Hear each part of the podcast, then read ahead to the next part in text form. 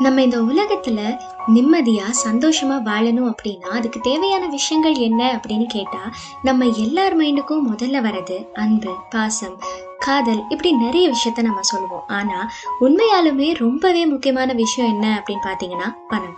அந்த பணத்தை பத்தி நம்ம ஒவ்வொருத்தருக்கும் ஒவ்வொரு விதமான திங்கிங் இருக்கு. ஒவ்வொருத்தரும் ஒவ்வொரு மாதிரி அந்த விஷயத்த பாக்குறோம். இந்த எபிசோட்ல பணத்தை எப்படி நம்ம பார்க்குறோம் அதை எப்படி நம்ம யூஸ் பண்றோம் எப்படி செலவு பண்றோம் அப்படின்ற விஷயத்த ஃபுல்லா பார்க்கலாம்.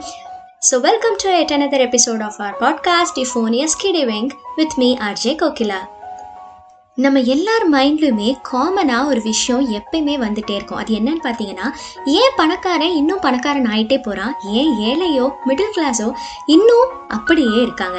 ஏழையாக இருந்தால் அவங்க அப்படியே இன்னும் இன்னும் கீழே போயிட்டே இருப்பாங்க. மிடில் கிளாஸ்னால் கீழேயும் போகாமல் மேலேயும் போக முடியாமல் ரொம்ப கஷ்டப்பட்டு அதே நிலமையில வந்துட்டு மெயின்டைன் பண்ணிட்டு இருப்பாங்கன்னே சொல்லலாம். ஏன் இப்படி நடக்குது அப்படின்றதுக்கான ஒரு சின்ன ஃபார்முலாவை நம்ம இப்போ பார்க்கலாம்.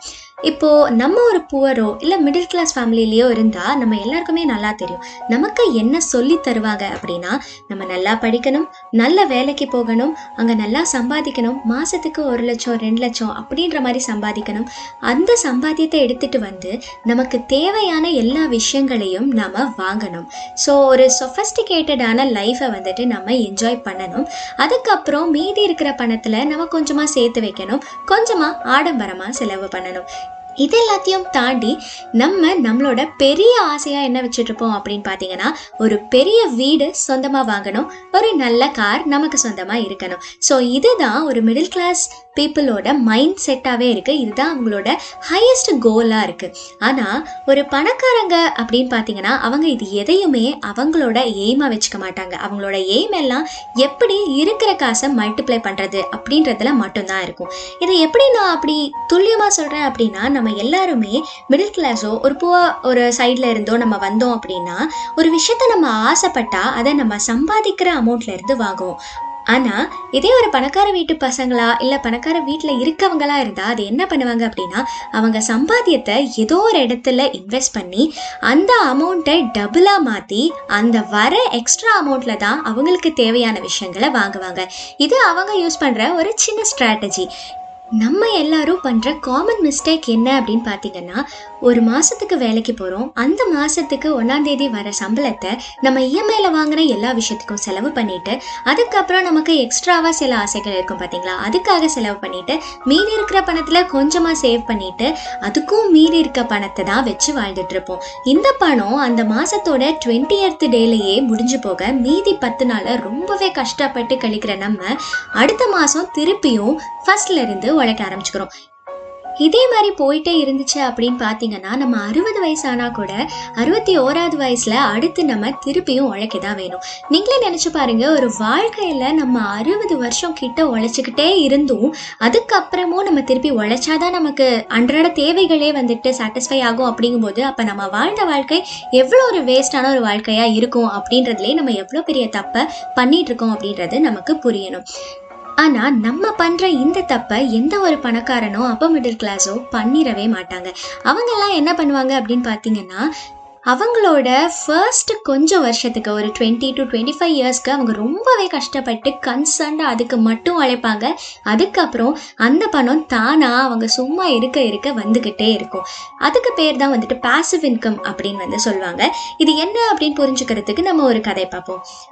நைன்டீன் நைன்டிஸ் கிட்ட அமெரிக்காவில் நிறைய பேர் புக்ஸ் படிக்கிறதுக்கு புக்ஸ் வாங்கிறதுக்கான ஆர்வம் ரொம்பவே இருக்குது அப்படின்னே சொல்கிறாங்க அது வந்து அமெரிக்காவில் மட்டும் இல்லை இங்கேயுமே நைன்டிஸ் அந்த காலத்தில் வந்துட்டு எல்லாருமே புக்ஸ் வாங்குறது இந்த விஷயத்தில் ரொம்பவே ஆர்வமாக இருந்தாங்க. ஆனால் அந்த காலத்தில் இருந்த ஒரு பெரிய கஷ்டமான விஷயம் என்ன அப்படின்னு பார்த்தீங்கன்னா அங்கே பெரிய பெரிய லைப்ரரிஸ் நம்ம ஒரு புக்கை தேடி கண்டுபிடிக்கணும் அப்படின்னா கிட்டத்தட்ட அதுக்கு ரெண்டு நாள்லேருந்து ஒரு வாரம் வரைக்கும் ஆயிடும். அப்படின்றது தான் அங்கே இருக்கிறதுலே ரொம்பவே கஷ்டமான விஷயம். இப்போ நமக்கே தெரியும் நம்ம காலேஜில் ஒரு லைப்ரரி போகிறோம் அப்படின்னா அவ்வளோ ரோஸில் நம்ம தேடுற சாப்டர் நம்ம தேடுற எடிஷனை பார்த்து எடுக்கிறதுக்குள்ளேயே ரெண்டு மணி நேரம் ஆகிடுது.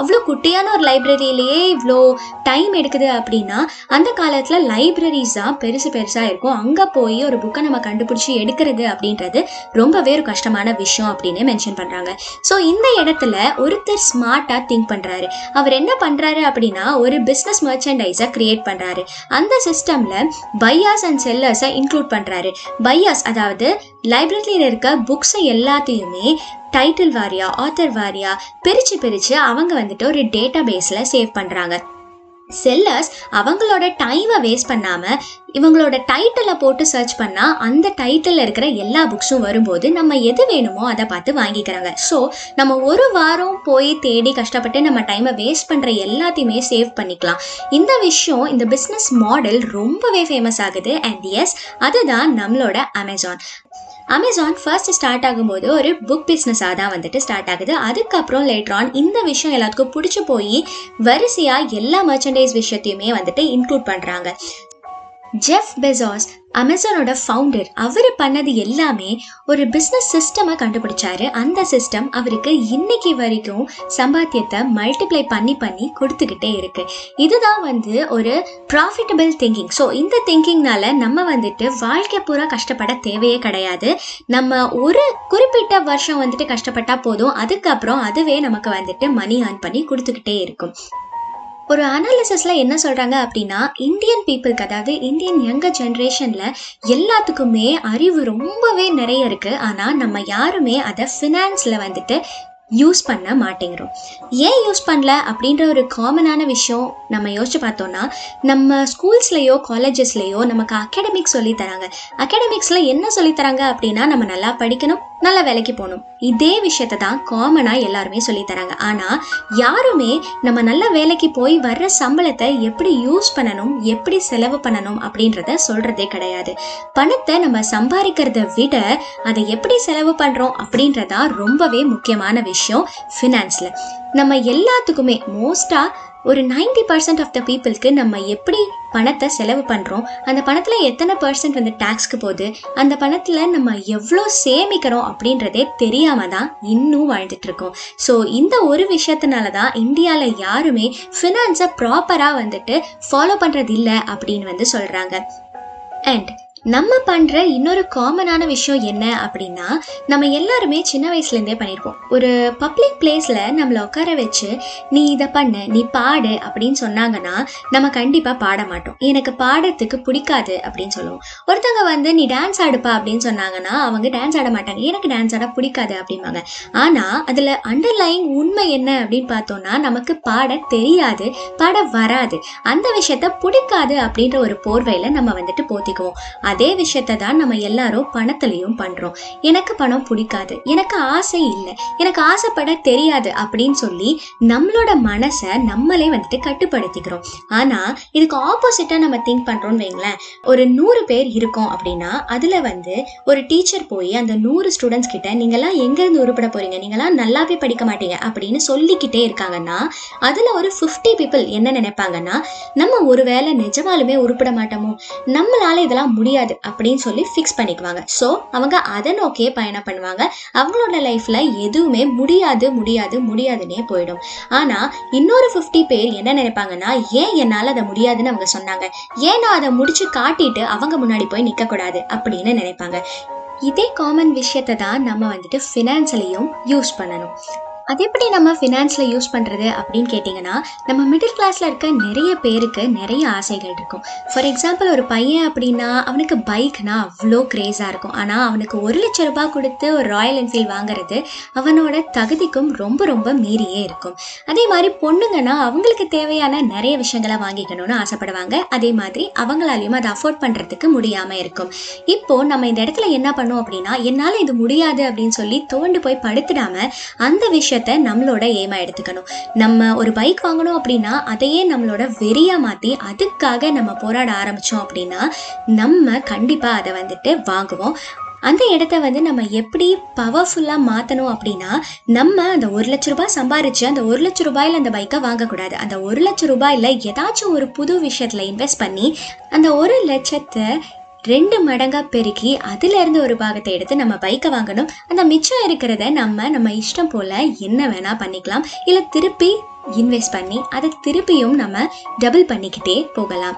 ஸோ இந்த மாதிரி நம்ம நமக்கே ஒரு யுக்தி ஃபாலோ பண்ணும்போது ஏதாச்சும் ஒரு பிஸ்னஸ் மாடல் ஃபாலோ பண்ணும்போது நம்ம பணத்துக்காக வேலை செய்யாமல் பணத்தை நம்மளுக்காக வேலை செய்ய வைக்கிறோம். இதுதான் ஜென்ரலாக எல்லாருமே யூஸ் பண்ணுற ஒரு முக்கியமான விஷயம். நம்ம பணத்தை நோக்கி போகிறத விட பணத்தை நம்மளை நோக்கி வர வைக்கணும். ஒரு படத்தில் கூட சொல்லுவாங்களே நீ பொண்ணுங்க பின்னாடி போகாத பொண்ணுங்களை உனக்கு பின்னாடி வரவேன்னு அதே கான்செப்ட் தான் இங்கேயும் யூஸ் ஆகுது. நான் முன்னாடியே சொன்ன மாதிரி நம்ம நிறைய பேத்துக்கு எது உண்மையான அசெட் எது உண்மையான லயபிலிட்டி அப்படின்றதே தெரியாம தான் இங்கே இருந்துட்டு இருக்கோம் என்னப்பா அசெட்டு லயபிலிட்டி அப்படின்னா அசையும் சொத்து அசையாத சொத்து தான் நம்ம மிடில் கிளாஸ்ல இருக்கவங்களுக்கு ஏற்கனவே சொன்ன மாதிரி பெரிய ட்ரீம் என்ன அப்படின்னு பார்த்தீங்கன்னா நமக்கான ஒரு சொந்த வீடு நமக்கான ஒரு சொந்த கார் இதுதான் நம்ம பெரிய லைஃப் டைம் அச்சீவ்மெண்ட்டாகவே நினச்சிட்ருப்போம் ஆனால் உண்மையாக யோசிச்சு பார்த்தா ஒரு வீடும் ஒரு காரும் நம்மளோட அசையாத சொத்தா? கிடையவே கிடையாது. அது நமக்கு இன்னும் இன்னும் செலவு வைக்கக்கூடிய ஒரு பொருள். ஒரு வீடு நம்ம வாங்கணும்னா அந்த வீடை ப்ராப்பராக நம்ம மெயின்டைன் பண்ணணும். அந்த வீடுக்கு விட கார் வாங்கணும்னா அதோட மெயின்டெனன்ஸ் ரொம்ப ரொம்ப அதிகமாகவே இருக்கும். ஆனால் நம்ம இதை எதுவுமே நினைக்காம வீடு வாங்குறதையே பெரிய ஒரு அசெட்டாக நினச்சிட்டு வாங்கிட்டு இருப்போம். இந்த மாதிரி சில காமன் மிஸ்டேக்ஸை நம்ம லைஃப்பில் நம்ம எலிமினேட் பண்ணாலே கண்டிப்பாக ஃபினான்ஷியல் ஃப்ரீடமாக இருக்கலாம். எல்லாருக்குமே ஆப்வியஸாக ஃபினான்ஷியல் ஃப்ரீடமாக இருக்கணும் அப்படின்றது தான் ஆசை. அதாவது நம்மளோட வாழ்க்கையில நம்ம பண்ற செலவுகளுக்கு யார்கிட்டயும் நம்ம கேட்கக்கூடாது. இதுதான் ஒரு ஃபினான்ஷியல் ஃப்ரீடமான லைஃப் ஸ்டைல் அதுக்காக நம்மளோட வரவுக்கு மீறியும் செலவு பண்ணக்கூடாது. நம்ம இருக்கிறதையே மல்டிப்ளை பண்ணி பண்ணி அதிலிருந்து நமக்கு தேவையான விஷயங்களை யூஸ் பண்ணிக்கணும். இந்த ஒரு காமனான ஃபினான்ஷியல் நாலேஜ் நம்ம எல்லாத்துக்கும் வரணும் அப்படின்னா நம்மளே முன் வந்து உலகத்தில் ஃபினான்ஸ் எப்படியெல்லாம் வந்துட்டு வேலை செய்யுது நம்ம கட்டுற டேக்ஸ் எங்கெங்கெல்லாம் போகுது நம்மளோட சேலரி எப்படி எப்படியெல்லாம் பிரியுது அப்படின்ற விஷயத்த நம்ம ரொம்ப ஆழ்ந்து தெரிஞ்சு வச்சுட்டு இருக்கணும். ஸோ இந்த பாட்காஸ்ட் உங்கள் எல்லாத்துக்கும் ஃபினான்ஸை பற்றி தெளிவான ஒரு விஷயத்த வந்துட்டு சொல்லியிருக்கோம் அப்படின்னு நினைக்கிறேன்.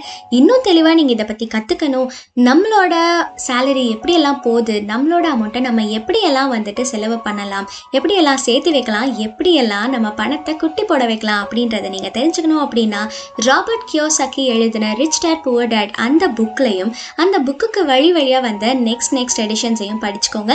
நல்லா உங்களுக்கு ஃபினான்ஸை பற்றின ஒரு தெளிவான மைண்ட் செட் வரும் அப்படின்றத நான் சொல்லிட்டு இந்த எபிசோடை முடிக்கிறேன். அடுத்த ஒரு எபிசோடில் இன்னும் ஒரு இன்ட்ரெஸ்டிங்கான டாப்பிக்கோட உங்களை வந்து பார்க்குறேன். Until then it's tata bye bye and signing off from RJ Kokila